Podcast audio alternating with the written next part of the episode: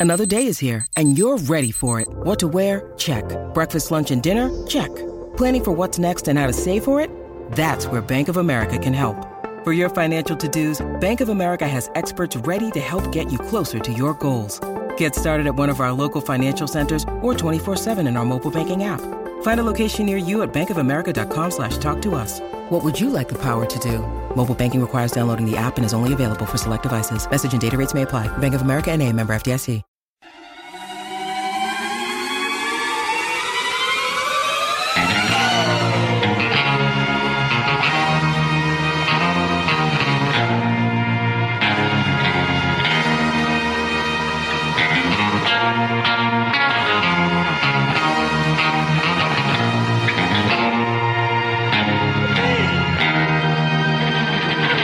Back by no one's demand but our own from our home office here in beautiful, sunny, scenic Elizabeth Park, also quarantined, Nashville, Tennessee. It is the award winning 615 Sessions podcast powered by Two Rivers Ford, brought to you as always by A to Z Sports and A to Z Sports Nashville.com. That's right. We're award winners around here on the pod, the Nashville scene, best of 2020. Shout out to you guys for voting the 615 sessions the best podcast slash radio show, best sports podcast slash radio show in this here city. I also the best sports reporter in Nashville, according to the Nashville scene in 2020. A credit to you guys as well. I don't know if any, if any of that's true, but the people say what the people say, and we will take the compliments regardless. We are also happy. We'll talk about that later on in the pod. I don't want to get too self involved on the front end. Dianna Russini of ESPN. She's today's guest. We had about a half hour conversation about all of the great reporting she's done on the Titans. She covered the Bills and Titans game here on Tuesday night. We caught up in the press box. I texted her. I said, hey, come do the pod. And she was great. She's got a bunch of great stories, a lot of them Taylor Lewan involved, that we'll get to later on in the show. But in the meantime, I got to tell you about the fine folks who present this award winning podcast, and that is our friends at Two Rivers Ford. You know why they're the best in the business? For a great many reasons. For all of the service that they have provided Middle Tennessee over the course of almost 40 years working and serving this local community. Now they're trying to serve the underserved as it relates to the musical community. Nashville is known across the globe for being Music City, and we all know COVID 19 has really taken a toll on the music, especially the small local independent music venues that so many of us love. Third and Lindsley, Cannery Ballroom, Rudy's Jazz Room, Springwater Supper Club and Lounge, the Station Inn, the Five Spot. Love the spot five spot on a Monday, by the way. Not that I can drink anymore on a Monday, I got the primetime show, but I digress. Two Rivers Ford has teamed up with Music Venue Alliance of Nashville to drive the music and help keep our local music venues afloat.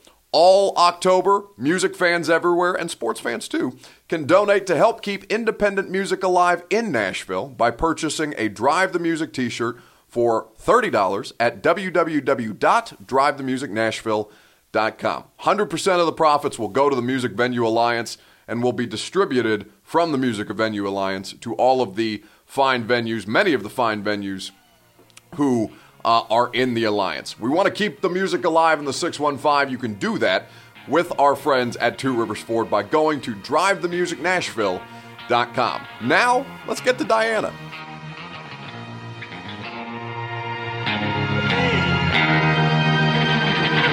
Back here, 615 Sessions podcast on the getbeast.com Zoom line. Joining us is one of the best and brightest in the NFL business, Dianna Russini from ESPN. You know her from all of your NFL coverage. She does she hosts a bunch of the NFL programming on ESPN as well. In fact, she does a great Twitter show with our dear friend Jason Fitz, Monday Tailgate, that you can see before every Monday night football game. Uh, Dianna, I really appreciate you stopping by. What's up? I heard that this is the number one sports podcast in the country right now. And that's why I'm here. So I'm really excited to join this big show.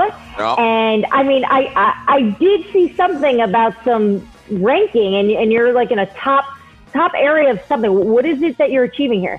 So uh, precious little, unless you're my mother, but I appreciate you saying that. Uh, the the Nashville scene, a local publication here in uh, in our fair Music City, puts out a, a best of every year. So they have the best of you know you get best of cheeseburgers, best of dive bars, best of media coverage, and fortunately, the six one five sessions was the uh, reader's choice for the best sports podcast and radio show in 2020. So I appreciate uh, your acknowledgments. I uh, I will await. Uh, I will send the the check is in the mail.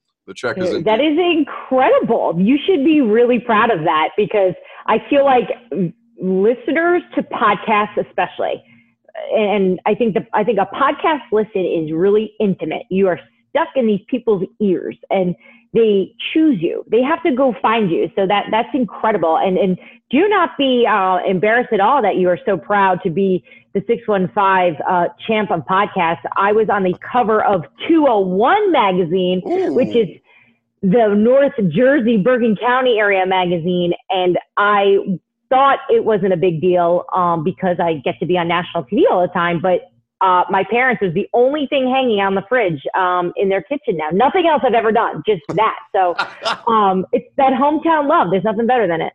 No doubt, no doubt. You got to do it for the hometown people. I, and I do love the podcast. You do you do plenty of podcasts, radios yourself. I hear you on Le Batard show all the time, which is an entirely different experience, uh, but one of uh, one of my favorite, without question. Uh, and it, it is true. You you you are the voice in people's head.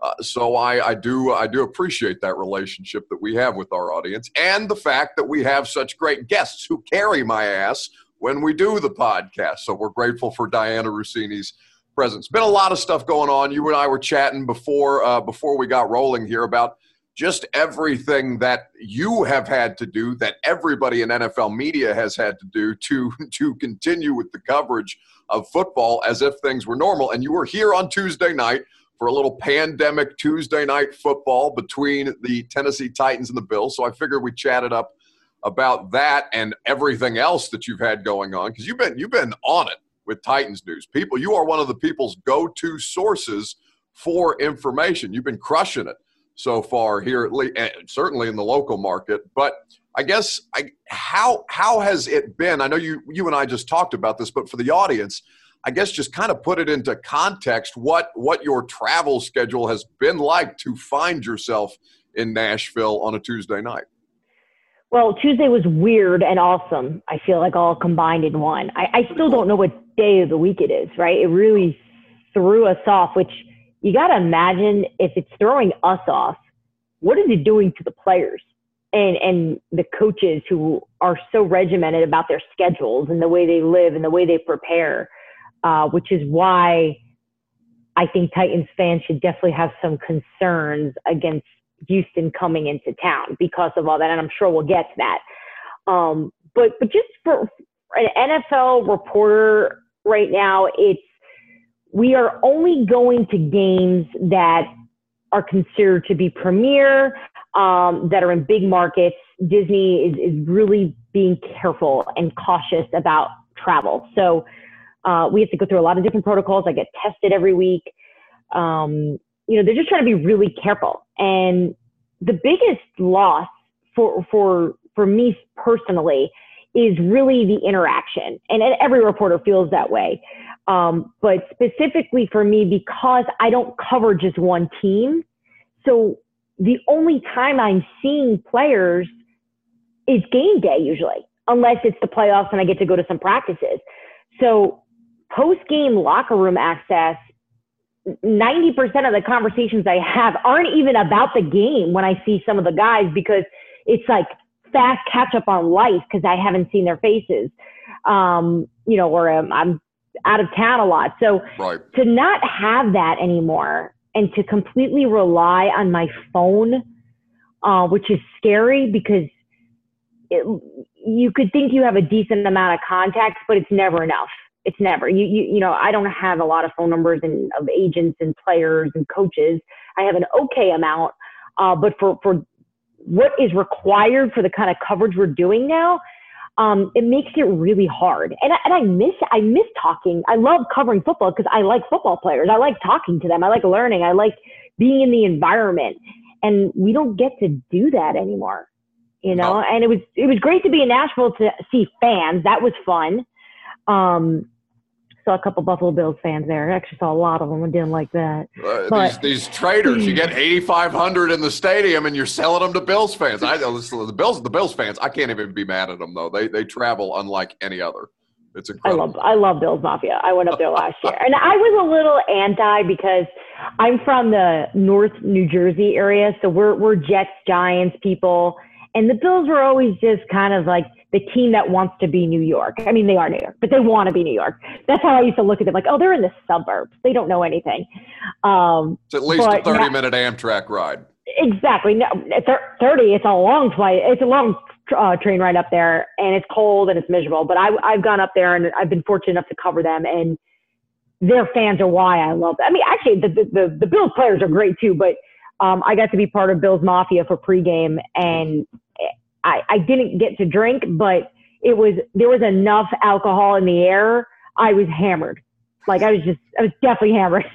uh, but just their their energy is amazing, and and they're they're great. But look, the Titans fans too. They, you know, I was chatting with a bunch of them when I was getting ready to go live on Sports Center and stuff, and I mean, Titans fan base, they're they're really passionate and very aggressive on Twitter.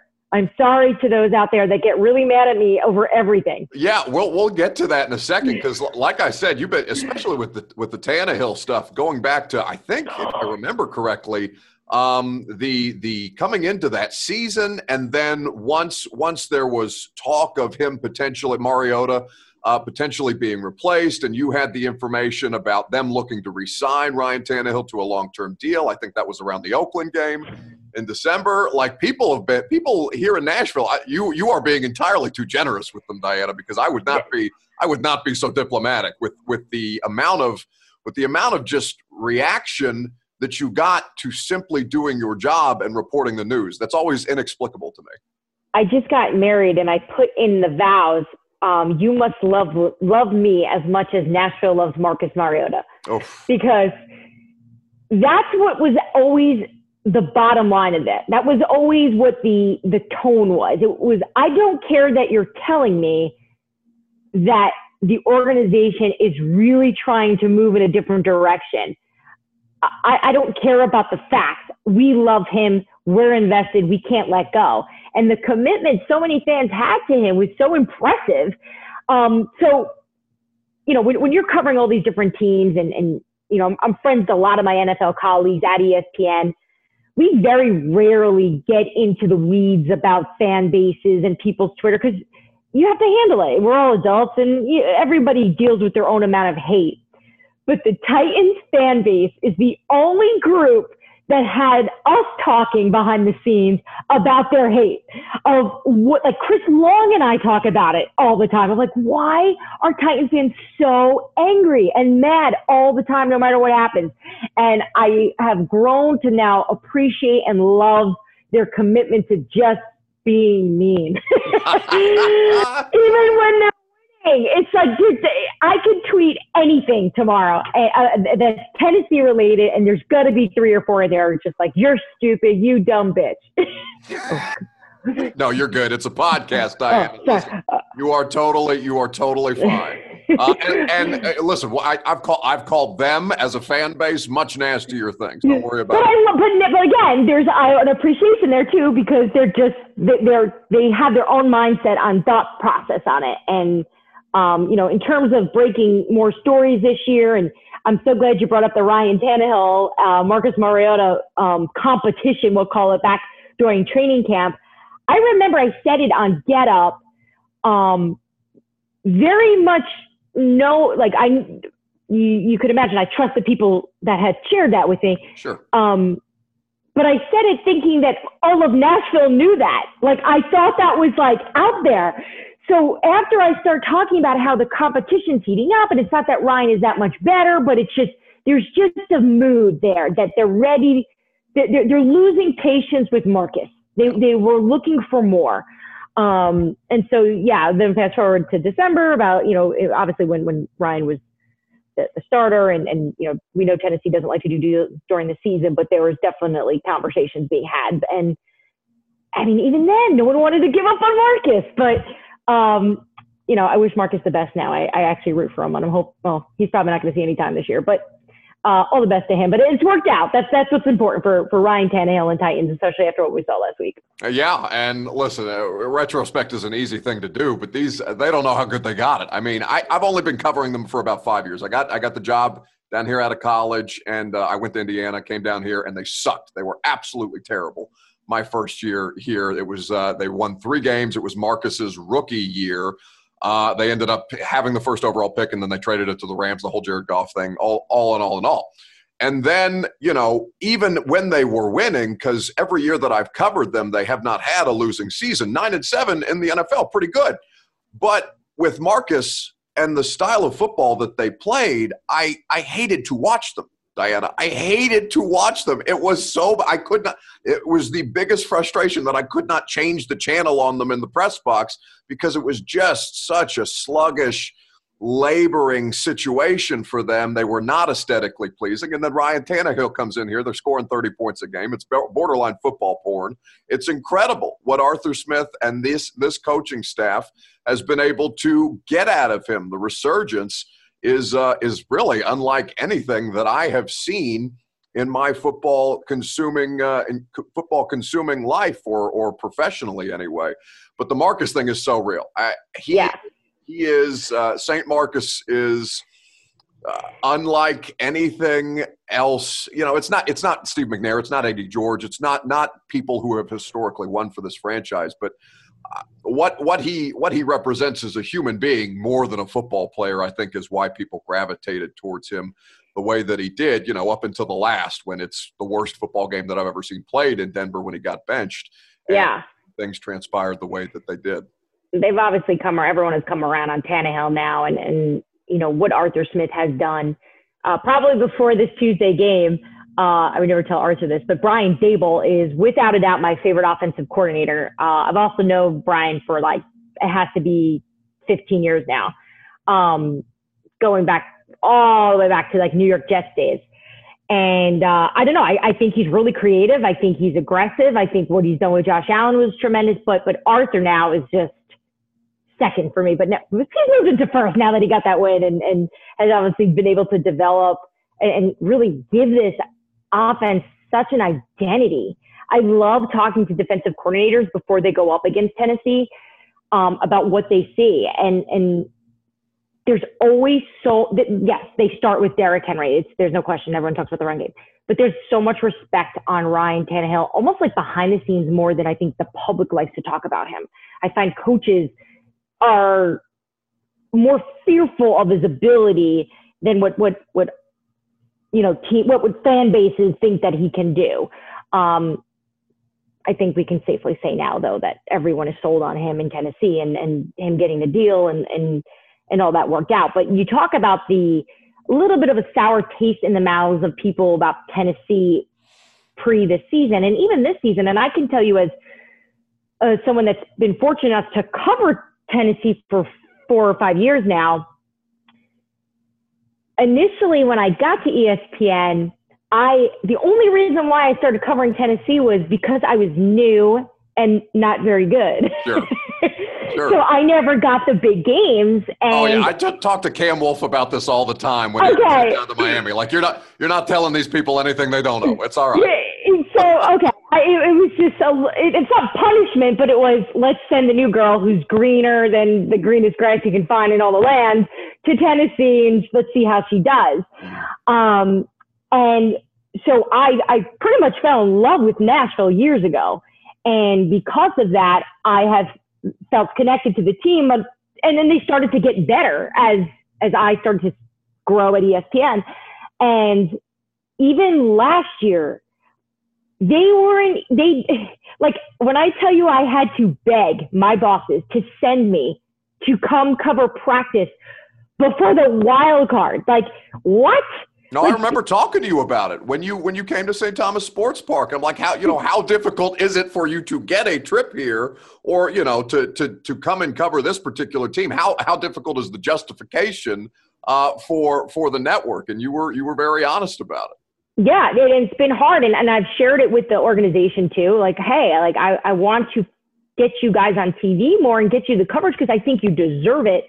But I think it's just been a difficult, um, almost like a, a, a, bit of a marketing reason, and we can talk about this some other time. But there, there's a lot of reasons why I don't think Tennessee has really slapped the faces of the big networks um, you know, in the face yet with the fact that they actually have great stories and they have great people and the organization is, is while they are considered to be newer and younger, um, they're just as popular and, and could, and can be even more.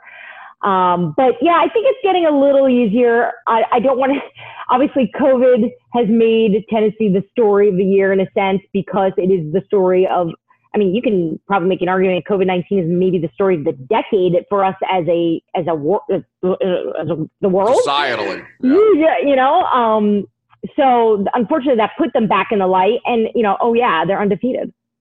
Yeah, it's uh, it's it's an interesting time to have an undefeated football team, and for them to have gone through the past, you know, 16 days. And I'm curious, I guess, as to as to how like you you have consumed all of these things because I know I know that when I wake up, I'm, I'm a team reporter. Uh, my job is to also keep up with what's going on with the Tennessee Titans. And I know that every morning for the past six, you know, two two weeks, I'm sitting there refreshing my feed because people aren't getting back to me fast enough. I'm trying to wait to see what Dianna Russini, Tom Pelissero is saying about who tested positive today. Because I want to know if I could go to work. Today's the first day I've been in Titans practice in the better part of 18 days. It's been totally oh wild. Goodness, yeah. So from your perspective, being on the other end of that, you know what has what has it been like reporting that kind of situation specifically and then ultimately leading up to that Tuesday night football game where everybody in the NFL seems to have laser focused their frustrations on Tennessee rightly or wrongly. And listen I I know that they've done stuff wrong to to be under criticism for the league. They will be they will be you know the the punishments will come down as they will in a couple weeks. We'll see how that goes. Uh, but I guess can you just kind of walk people through that situation from your perspective? Because you've been on it from the jump?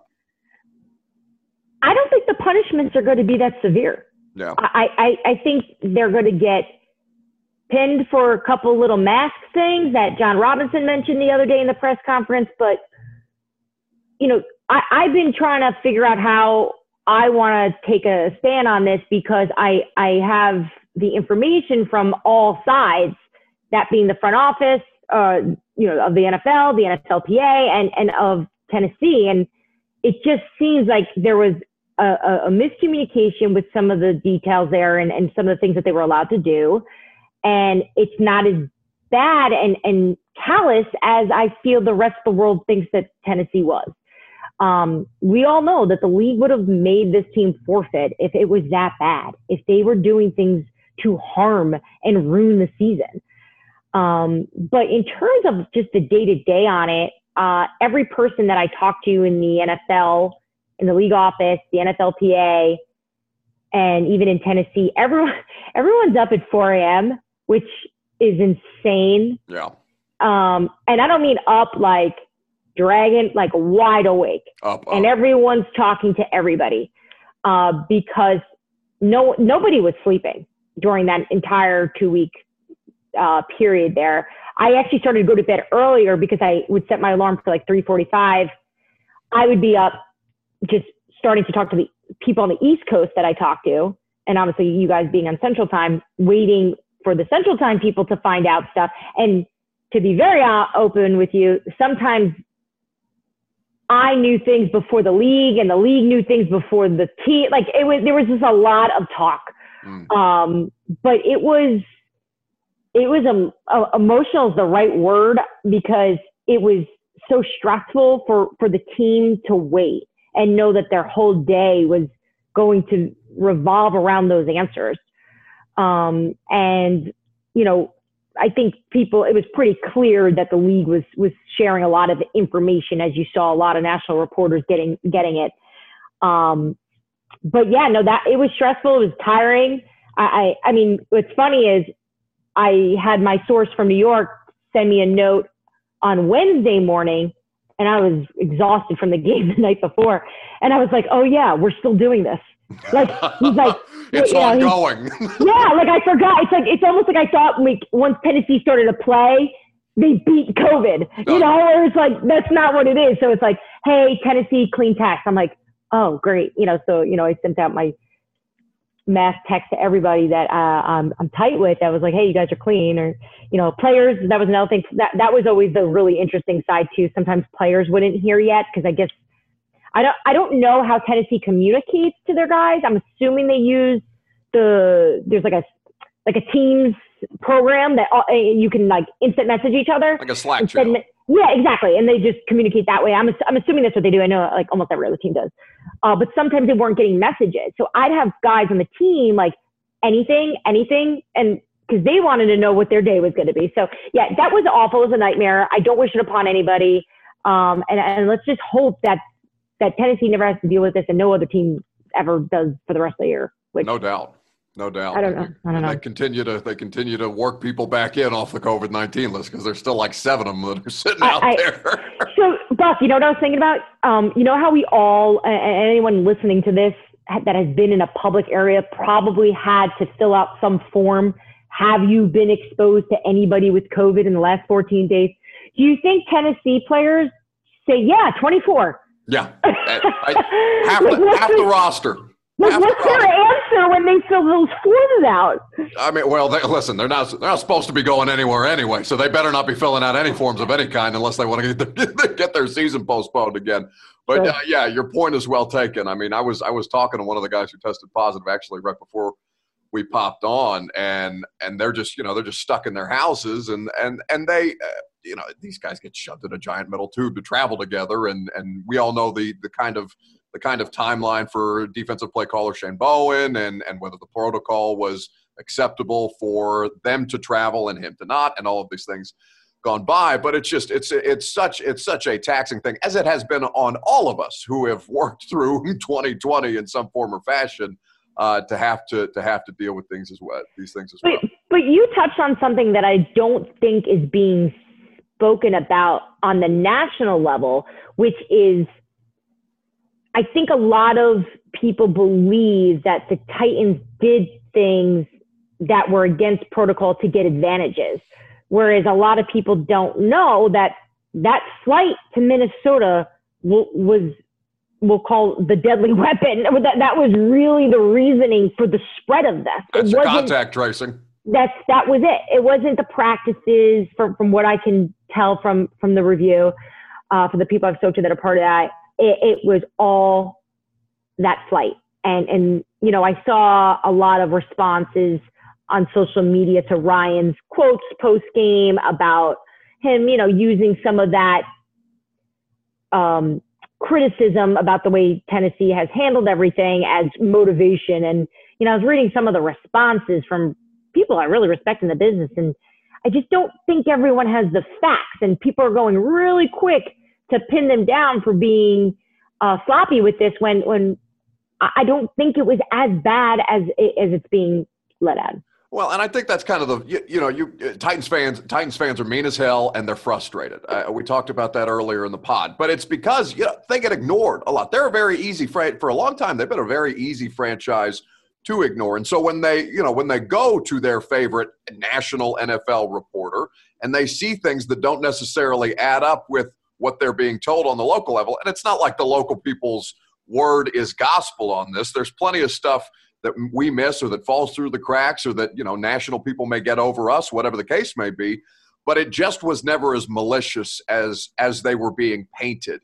Yeah. Uh, and I think I think because you know I, I mean and and we all hear about things that as you mentioned what Jon Robinson talked about with the masks and you hear about things that go down in the training rooms, whether they were following the protocol exactly to a T or whatever that caused you know this this review for the NFL to you know for them to be required to turn over the tapes in essence. But everything that led up to that was all tra- tracked back to that flight, and and I think people are pretty quick to uh, to ignore that, dismiss that, or just not even see it in the first place. And the thing with the players.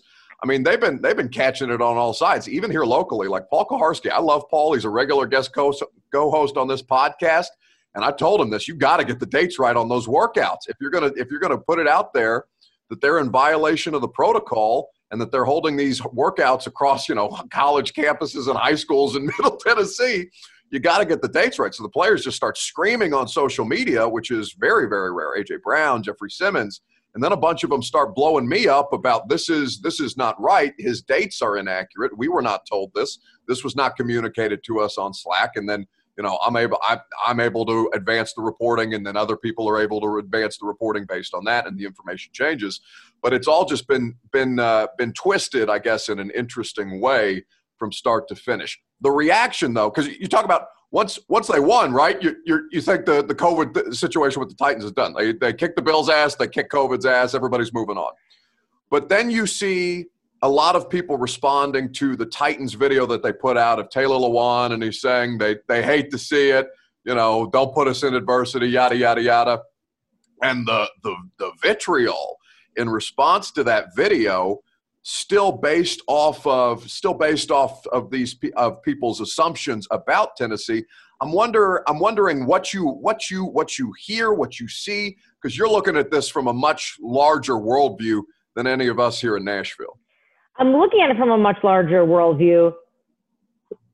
But like you, I have the information. Right. So the only thing I can do is to make sure ESPN is reporting it the right way. And when I'm on shows with analysts who, for example, Bart Scott, you know, was basically saying last week, suspend Mike Vrabel for the rest of the year.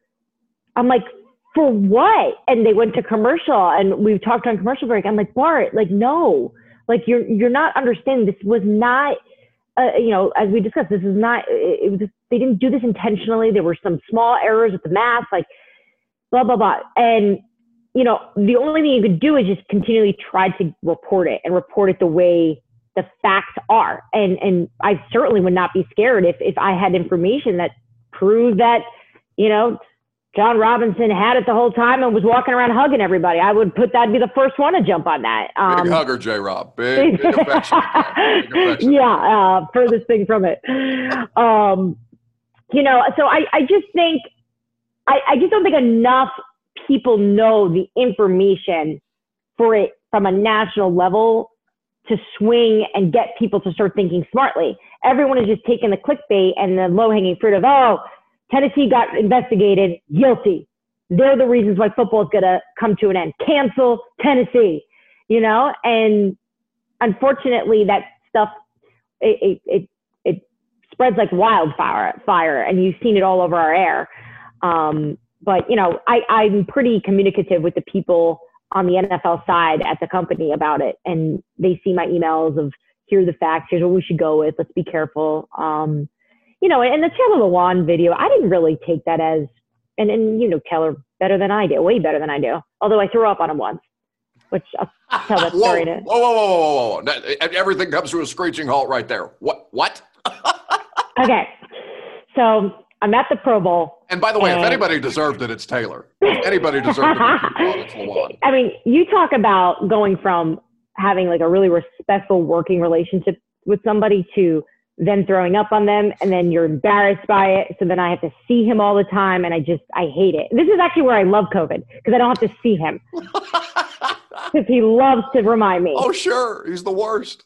So I was at the Pro Bowl two years ago and um, a player actually from the Bills uh, who I've known for a long time sent me a text and said, Hey, my wife's friend isn't coming to the Universal Studios um, park tonight because what they do is they shut Universal down and they give players passes and the park is theirs. He's like, do you want to come with us? Like, take the pass, you know, enjoy the ride. You know, it was really nice of him to do that. So I said, yeah, yeah, I'll go. And I had felt a little nauseous earlier in the day. I was interviewing Alvin Kamara and I cover Alvin a lot. I cover the Saints as probably like the number one team I cover.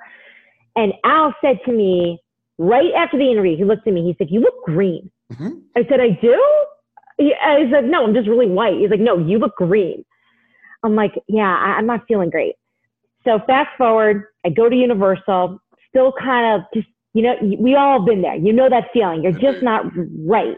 But I didn't want to miss this opportunity. I wanted to go on the Hulk. I wanted to go on all the rides. And I'm online, well, barely a line. Um, but it's it's Will and it's it's Taylor, their wives and girlfriends, and I'm like, hi guys, and I'm like, hey, what's going on? And they were in the row in front of me um, on the Hulk Hogan ride, No. which your arms are pinned behind you. Um, I had my hair down, and I was next to Taylor's bro- brother-in-law. Yeah, so it's Taylor's wife's brother. Hmm. And the ride goes, and I'm telling you, the first loop-de-loop, I'm like, this is going to be an awful experience. and it was. By the second loop-de-loop, I had thrown up all over his brother-in-law, No. all over Taylor's head, his hands, his wife's, Will's. They everybody had to. Dianna, no. It was in my hair. It was all over my shirt. It was so embarrassing. And the best part is, and this is like, of course, so Taylor was like so nice about it. He didn't, he didn't embarrass me. He made me go grab a beer and chug it and was like, you just need to like beat it. Hour through. I'm like, I'm not gonna power through this. Like, this is not like this. Like, I had a bug. Like, I straight up had some sort of stomach bug because Sure. I threw up for a whole nother day. Like, it was it was the worst two days of my life.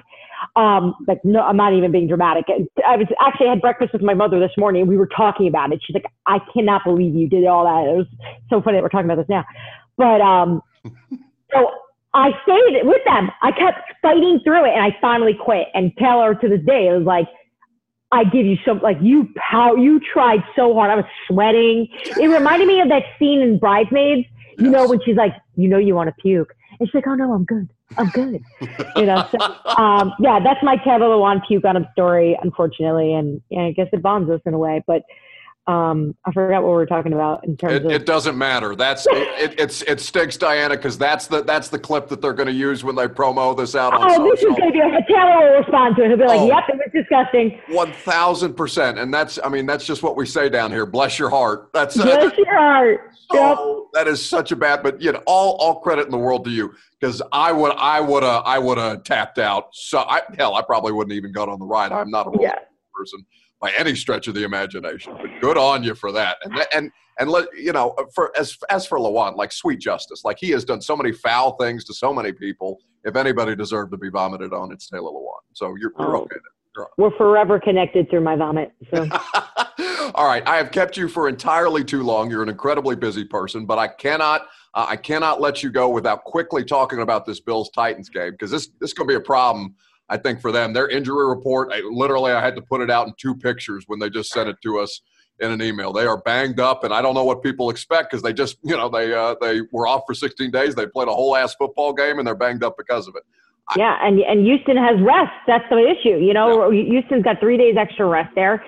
Um, a lot of those injuries are hamstrings, things that we kind of I think assumed was going to happen because they had been off for so long. I mean, I say that in, in one breath, and in the other, you know, I kept pounding before the game started, even when that execution and conditioning was going to be their biggest issue. Go figure, not really. Um, but yeah, no, I think now they're dealing with it. I, my, my biggest thing headed into this game is more, it, it's actually more mental. I think that, you know, uh, the X's and O's, the matchup between these two, I do think they favor in Tennessee's, uh, it, it weighs in on Tennessee, or at least it helps them. Um, but I think there was a little us against the world last week. And, and I think they weren't sure what they could do, knowing that they hadn't had practice and, you know, it was two or three for those two week span or 16 day span. I think sometimes this is where you, you, you put your foot off the gas pedal a little, you know, and, and I'm going to assume this coaching staff is coaching with their hair on fire this week, knowing obviously that, that they, they cannot let up because all of a sudden the Texans are having fun with Romeo Crennel, get rid of Bill O'Brien, and now all like I just these quotes make me laugh of like, wait, so now you guys are finding yourselves. Um, and, and the thing is, they can. If if if they win this game, the Texans season turns around completely, and they know that. I talked to people with the, with the Texans this morning uh, on the coaching staff, just trying to figure out some game plan stuff, and they were touching on that of like they're they it's a little bit of a trap game. They they kind of feel like they can catch Tennessee coming off this high and maybe feeling themselves a little too much. Yeah, no doubt. It'll be uh, it'll be fascinating to uh, to play out. All I know is I'm I'm glad to be back at work for for better or worse, and uh, and I'm happy to have had Dianna Russini of ESPN. You can follow her on all of the socials at Diana ESPN. She's a tremendous follow informationally on Twitter and a great time on Instagram. Worth your follow uh, either way. Dianna, thank you so much for uh, for hanging out and continue to stay safe and well. We'll catch up again soon. Thanks. Next time we hang out, we'll go on roller coaster together. Just don't puke on me. Just don't puke on me. All right, Dianna was spectacular, and hopefully she will join us uh, once more at some point down the road during the football season here on the 615 Sessions podcast, the award winning 615 Sessions podcast, which I will opine at great length later on in the show. But first, we got to get to the mailbag. And before we get to the mailbag, we got to tell you about the people who present the Zoom line that Dianna joined us on. That is our friends at Tame the Beast. GetBeast.com is where you go. The promo code is Beast2020, an exclusive promo code for A to Z sports audiences that saves you 20% off on all of their great grooming products. It's a locally owned business here in Nashville, Tennessee. Shout out Jay Wilkeson and John Cascarano, the two founders of Beast Brands. And it's great stuff that they provide to you. At Beast Brands, they provide personal care and grooming products for beasts of all kinds. They're all in one Tame the Beast body wash, the shampoo, the tingle uh, the tingle shampoo is my favorite. Conditioner, soaps, lotions, shaving supplies that all feature arousing scents and energizing properties. And even better, they're all produced in the USA with globally sourced ingredients. Their stimulating scents are derived from all natural intense botanicals that you can feel. Good stuff from the earth like eucalyptus, ginseng, guarana, green tea, pomegranate, bakuchiol, and moringa. Check them out at getbeast.com. Make sure that you use that promo code BEAST2020. All right, it's been a minute since we've done a mailbag. Things have been crazy, things have been hectic uh, Tuesday night football, all of the all of the uh, events of the last what uh, the better part of 16, 17, 18, 19 days. It's been a minute since we've done the mailbag. And you can always, by the way, submit your mailbag questions by sliding into my DMs at Buck Rising on Instagram. Several of you have done so.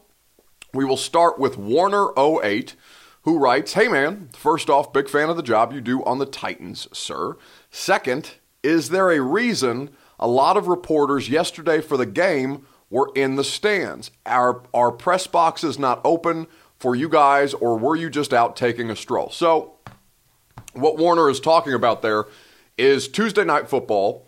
Um, a lot of us, it was the first time you guys were in the stands. A lot of you guys were in the stands. And it was the first time that any of us had been together in a COVID 19 football game at Nissan Stadium. So, what I. Uh, what what was happening is there's a certain amount of access that we had in every other season that has been removed from us because of the COVID 19 protocols, right? So we still watch from the press box together as media. We have uh, we have all kinds of plexiglass separating us at each individual seat. But pregame, in a normal year, we have locker room below the stadium and field access. That's where we get all the video and pictures from pregame when we tweet, post stuff on Instagram, whatever the case may be. That's myself, Kuharsky, Jimmy Wyatt, Erik Bacharach, Turron Davenport. We were all, and yesterday, because we don't have that access this year, we can't go down on the field anymore. Social distancing protocol and whatnot. So we got to do all this stuff from the stands, but we can only do it from like 20 rows up because those first 20 rows are closed in what's called the operational zone. I don't know how many people care about this, but this is Warner's question, so I figured I would oblige. Uh, so, because of that, you had probably, I would say, five or six media members of the Titans media corps scurrying around the uh, the seats in Nissan Stadium, trying to get the best angles of the tunnel, trying to get the best angles of Jadeveon Clowney stretching, of A.J. Brown catching passes pregame. But meanwhile, you guys are all trying to find your seats. So that is the situation with our change in access in this COVID 19 season. And to answer Warner's question, uh, that is indeed the case. Let us move on for another mailbag question. This one comes courtesy of Shrike on uh, of Shrike in my Instagram DMs. Eldon English, his handle is Shrike. Uh, there's a certain number that I should attach to Shrike. Shrike113, that's what I'm looking for. Okay, this is a long one. Hey, Buck. I have a question about the business side of what you do. If you aren't comfortable answering, that's completely fine, as, as I don't know where the line is drawn between information exchange. Ooh, okay, spicy. When doing a story, like when the players come to you to tell you about what they were told, and this isn't a reveal your sources question, as asking for as asking for that is idiotic for anyone to expect from a reporter. Are you expected to tell your bosses which players are telling you this before running the story. Okay, that's interesting. Is it up to your discretion to tell them, or is it more you don't tell anyone because journalistic integrity and Austin and Zach just trust you because of your work, and so they don't ask questions? Is it a different expectation depending on the employer as well? I guess what works with any story, not just with the players, just always been curious as to the business side of reporting news like that and how that works. Whether you answer or not, thank you for your time. Uh, well, El- Eldon, that was a lot of that was a lot of stuff crammed into one very very long question, and that's fine. I'm happy to answer. So what he's referring to is the story that I reported out. Well, I guess the story that I advanced the reporting on, Paul Kuharsky's initial news piece about the Tennessee Titans hosting workouts at MBA and Belmont outside of the COVID 19 protocol after they were told that the facility was to be shut down. Now, we all saw the reaction that the players had to Paul's story, right? They felt like they were that they were being portrayed wrongly. They they were made to, you know, to be honest, they were made to look like assholes in front of a national audience. And basically what Dianna and I talked about earlier in the pod kind of speaks to that framing. And Paul's story was a big part of it. And we talked we talked with Paul uh, or I don't know if we talked with Paul on the podcast since then. I think that might have been a conversation just between me and Paul. But regardless, Paul knows he got it wrong. He apologized that is what it is. But after Paul's initial report was put out, what Eldon is referring to is many players came to me. And it's because I have a good relationship with a lot of the guys. A lot of the guys, uh, you know, and I think you guys can tell the dynamic that we have with the players on the podcast. It's different than your traditional interview. So after Paul published that article, I had a lot of guys talking to me about no, these this this isn't right. This is factually incorrect. The dates are incorrect. The situation, the time frame, the timeline rather, for the protocol when we were told and when things were actually shut down, Paul is missing a piece here. So that's why the players came to me and then I advanced the reporting with the player side of the story. Now, as to the business side of things, it is my it is my obligation as a media member, as a journalist, as a reporter, as a gas bag, whatever you want to call me, as somebody who is a purveyor of information. I can never reveal my sources to anyone. But what he's asking about is my bosses, and that's a very important point. I will tell you, Eldon, that it depends on the magnitude of the story. I don't always reveal my sources to Austin and Zach. In fact, very rarely do I? And a lot of times they know because they, they're connected themselves. They, they understand what's going on. But it, de- it very much depends on the story. So in this particular case, with the players that we're talking about, I did not reveal the names of the players who I spoke to. It would be wrong of me to do so. It would jeopardize the players. And the, the reason that they, they're comfortable talking to me is because they know I won't tell anybody that they're talking to me. You know, or at least I, I will tell people that I'm talking to them, but I won't put their names on it. That's a very, very important part because it's about it's about their job security too, right? Jon Robinson, Mike Vrabel not going to like the idea that players are talking to the media outside of the regularly scheduled Zoom calls, especially with the team under investigation or under review by the NFL for the kinds of things that the players were talking to me about. So in this particular case, given that it was players that I was speaking to, no. Have I told Austin and Zach who I'm talking to before so that they can have a better grasp of where I'm at in the reporting of a story or how much further I have to go in the reporting of the story, or if they think that my source is too shaky and that I need to get a few more before I run with the story.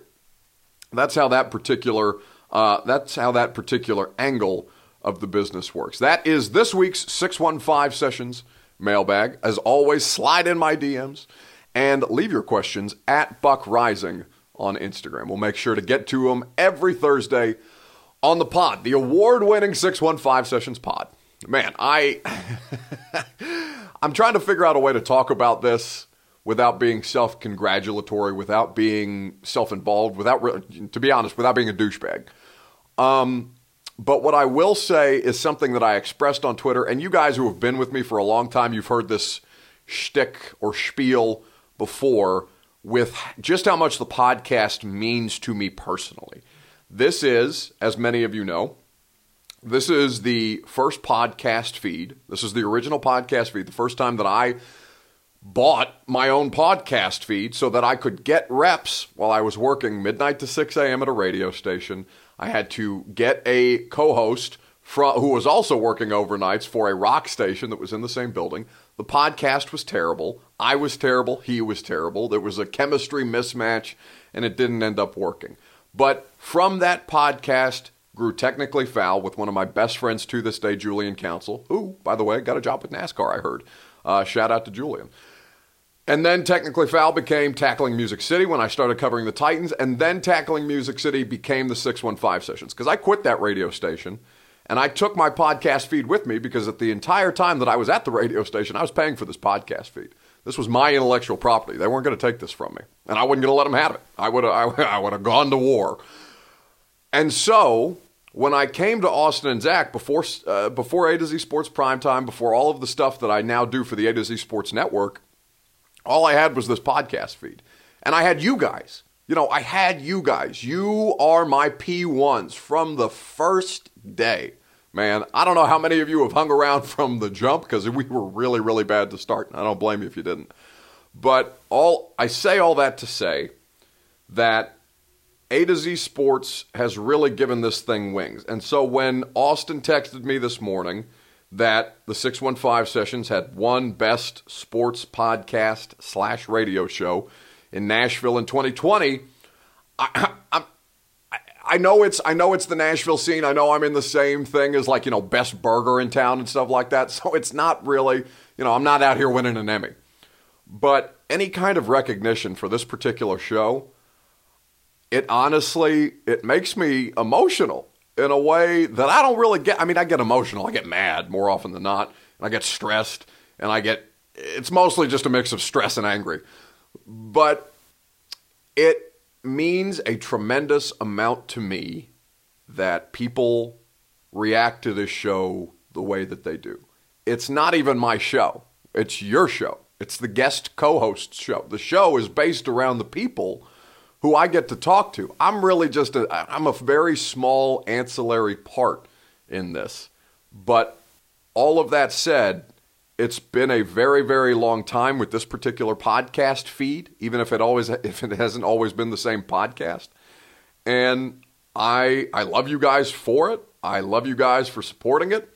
I love you guys for having fun with it and for continuing to be a part of this community for almost 5 years now because that's how old this podcast feed is. It's as old as my career, five years here in Nashville, and I am uh, I'm forever indebted to you people who listen to this podcast because you're I mean you're a part of my family at this point, and I thank you deeply for making the 615 sessions a part of your experience on a regular basis. However, it is that you consume us on Apple Podcasts, on Spotify, on SoundCloud, on YouTube, whatever the case may be.